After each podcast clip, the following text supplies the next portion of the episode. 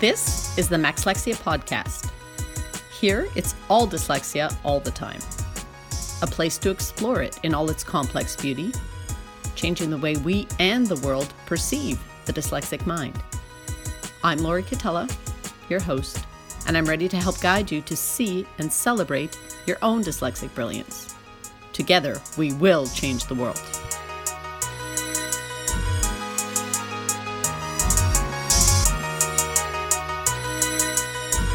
Everyone, welcome to the Max Maxlexia podcast. And here we are, another school year is quickly approaching, and I really wanted to come in and touch base and just give you five quick tips that could really help if you are a student with dyslexia to make this reentry into the school year easier.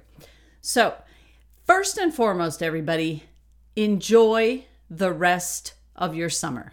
That is the most important thing.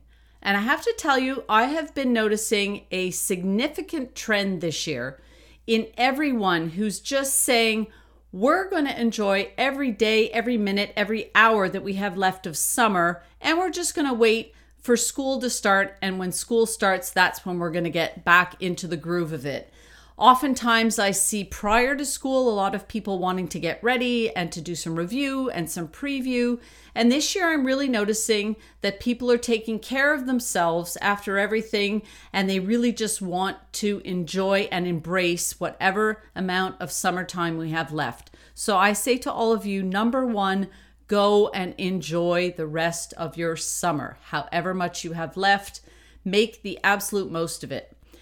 Now, here we go. The five things that can help ease the way into the school year if you're a student with dyslexia. Number one, materials.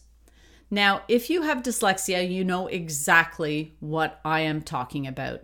And I'm not just talking about the list that you get from the school, but I'm really talking about what you know works for you in terms of even things that people might consider trivial and unimportant. But things like the weight of the paper, things like the type of colors of the lines on the paper. Do you use lined paper, blank paper, dot paper? All of those things are extremely important in terms of you being able to take your notes and making them your own.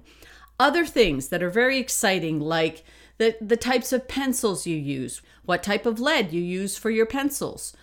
Certainly, the exciting things come down into the colors, and I have to say that I would probably say 100% of the students I work with with dyslexia are completely immersed in colors and for more ways than you would think. It's not just necessarily color coding, but it really is about even making rainbow notes, things that really make their notes very individual to them, very beautiful, and also very effective. Things like what color markers you have, what type of highlighters do you use, these things and these tools can be extremely important to help a dyslexic student be able to really make the most of their note taking in class.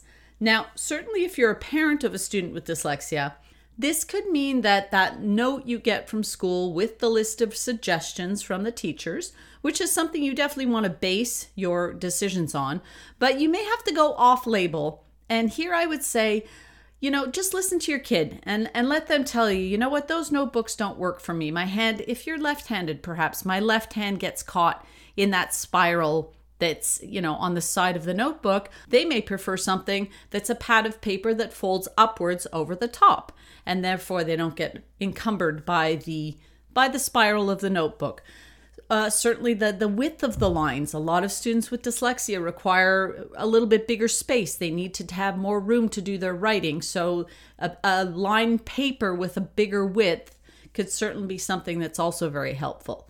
So these kind of things, do not dismiss them as somewhat trivial because they really are important. And if you have dyslexia, you know what I'm talking about. You've got those beautiful notes, you've got those beautiful notebooks, beautiful memory aids that are at the same time artistic, creative, and very, very useful and effective. That's number one. Number two, accommodations. Accommodations, I can't say enough times how absolutely crucial and essential a student's accommodations are for them to attain academic success. Now, what I mean by that at this point in time is really that you're proactive, that the school has a copy of the assessment, the psychoeducational evaluation, which will list the in class, the home, and the test and exam accommodations that they've recommended for your child. So, this is very important that the school has this in advance. So, having everything set up and organized in place before the school year starts allows your student, or you, if you're the student, to be ready for anything in class or tests and exams that come up that you are set and you know how to go. Now, this includes being very aware and knowing the procedures and protocols that are required for you to put these in place. For example, how many days in advance do you have to sign up and register for your accommodations for a test?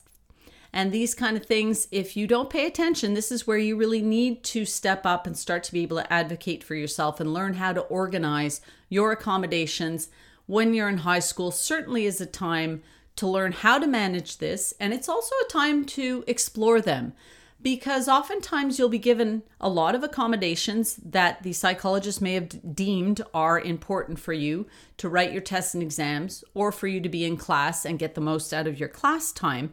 But really, oftentimes, it depends. It depends what's going to work for you. So try them out, try different things. You know, try the separate setting versus the in class setting. Try the reader or no reader. These kind of things can be really important to explore now in high school so that when you get to a higher educational setting like a university or a college, you already know what really does work for you and which and which of them you don't actually necessarily need anymore. So that's number 2, accommodations. Be prepared. Number 3, assistive technologies. Well, this is really exciting because certainly a lot of schools give summer reading books. A lot of students with dyslexia struggle to get through the summer reading. And something like audiobooks can be an extremely, extremely useful tool for someone with dyslexia in order to acquire the information from this reading material. One of the most recent studies I saw actually said that the same areas of the brain fire up whether you're listening to an audiobook or whether you're actually reading the material yourself. Because I think that the visualization that needs to happen if you're listening to the story or you're reading the story sort of happens in the same area of the brain. I mean, this is simplifying it a bit, but I mean, that really means that you can certainly look to audiobooks as a very valid and useful way for students to acquire reading material. Another thing would be video sources. So, as the year progresses, there are other ways other than textbook reading that students can take in information in the content of the course. Now, one of the things I'm working on in my Educator Excellence series for teachers is to really have them think about this in advance so that when they present the material and the readings in the textbooks, they can also prevent alternate ways to access content. And if they have a list of video sources that are legitimate, that will give you the same kind of information, those are invaluable tools to use. Another assistive technology is text to speech. This can be great. Oftentimes, it's best when it's reading things that are in an online format. So you can have the text be highlighted for you as it's reading it to you it's gone a long way now. We no longer have the robotic voices that just that just sort of rote uh, speak to you in, in a very mo- monotonous robotic kind of voice. There's any number of accents and any number of types of people speaking that you can pick that work for you. You can also change the speed at which this is happening. So if you need it to slow down, you can do that. If you want to speed it up and even take in more knowledge more quickly, Absolutely. So there is some really interesting ones. There's a good Chrome extension that's used as a text to speech and it works very well. You can even take pictures on your phone of something that you need to read and then it will actually read it out to you. In terms of math, a calculator is absolutely the assistive technology tool that you need. Now, whether we call this dyscalculia or not, in my experience, students with dyslexia will often have a component of that play into their math in terms of number sense, in terms of place values, in terms of knowing multiplying, dividing, which is bigger, which is smaller. What I have found is that accurate and, and very explicit explanation of the use of the calculator and using this repetitively uh, over the course of the high school years, basically, you buy the calculator at the beginning, bit of an expense, bit of an outlay of, of money at the beginning, but you get a calculator with a display that will show you what you've punched into the calculator because oftentimes it seems students with dyslexia will push the wrong buttons if they're trying to use their phones for example to to do calculations. So a calculator that has that window and shows you what you just entered is extremely important. And if you use the same calculator for the entire time that you're in high school you will be absolutely not held back in anything that has to do with rote calculations and basic facts you'll be able to go on and do high math with this calculator tool and one of the most exciting pieces for my dyslexic peeps is that you can take anything that turns into a decimal, you can math frac that. And this is incredible because what it does immediately is give you the reduced fraction. And for most people with dyscalculia and dyslexia, there's definitely some fractophobia involved in math. And really, this makes a tool that you're able to go between decimals and fractions very easily and work the way that you need to that makes sense to you. And then a way that you can show it back the way the teacher wants to see it in terms of it being in a fraction format. Number four, tutoring or support. Again, same with the accommodations. This is really the time of year to get that set up, get the scheduling set up, get set up with whatever tutoring outside or inside the school support that you need to have, whether it be for English or whether it be for science or French or second language or math. These things you want to have in place because you want to hit the ground running after you've enjoyed the rest of your summer. You want to hit the ground running on that first week because really it is those little small drips and drops in the bucket over the course of the year consistently that will get you to the end result of success in your in your courses. So really that's something that you want to have set up in advance. Number 5, shine.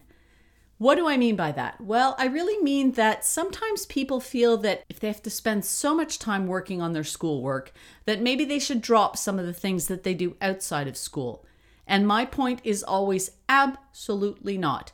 You continue to do whatever it is and wherever you shine if you are the best hockey player in sports. If you're amazing at drama and you take drama or art or music outside of school and you shine, you absolutely must continue to do that because that is part of who you are and that is part of what you're shining out into the world. Now, that being said, you can also shine in school. And I know for students with dyslexia that that almost sounds counterintuitive. They say, How can I shine at school when I suck at math? And this is really somewhere where you need to start to become very self aware and see where the things are in school that you really, really, really do so well and so much better than a lot of people. You could be the best writer of papers and and then you can shine in your english class. Maybe it's a science or a um, robotics that you're very good at and you're able to fix things and see things that other students can't see. That's the kind of thing where you can shine and dare i say even in math in my experience my dyslexic peeps come in and they will say i suck at math and the very interesting thing that I find time and time and time again is that not only do they not suck at math, but they have incredible creative and intuitive math abilities. Now, the problem comes is when they're doing something in a completely different way than the teacher has presented and they are getting it right. I say to you, this is where you can start to bring forward a little bit of connection with your teacher and with your peers for them to perhaps see things in a different way. And if you ask your teacher and say, listen, the way you explain it doesn't really make sense to me, but for me when I see it like this, I really understand what's going on with this type of with this type of question in math. Could I show you what I'm doing and if you if you agree, then can I continue to do that? maybe show somebody else in the class if they're having trouble as well. This takes what you can do innately because of your dyslexic brain and be able to help other people with it and show that you can be an expert in something, perhaps not in the same way.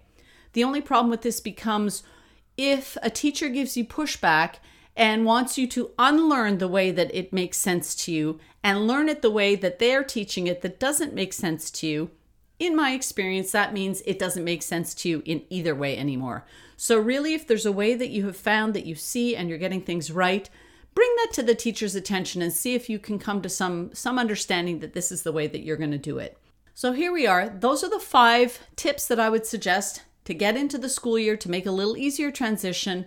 Your materials, be prepared in your accommodations, find some good assistive technologies that you can use. Get your tutoring and your support in place now and really find those places in and out of school that you are going to shine your dyslexic brilliance. Now, the world is changing because we're starting to see and recognize that dyslexic brilliance is is an amazing thing. And the workplace is going to change. The workplace is changing. And I promise you, personally, I would hire someone with dyslexia over someone without dyslexia every single time. And this is the way we are going to change the world together by shining and sharing this dyslexic brilliance. So, really, the goal is for you this year to start to begin to see your dyslexic brilliance and shine that unique light out in the world. Thank you for listening to this episode of the Maxlexia podcast. If you've got any questions or comments, or if you're looking for more dyslexia related stories, resources, and information, reach out to me on my website, maxlexia.com. Peace out. See you next time.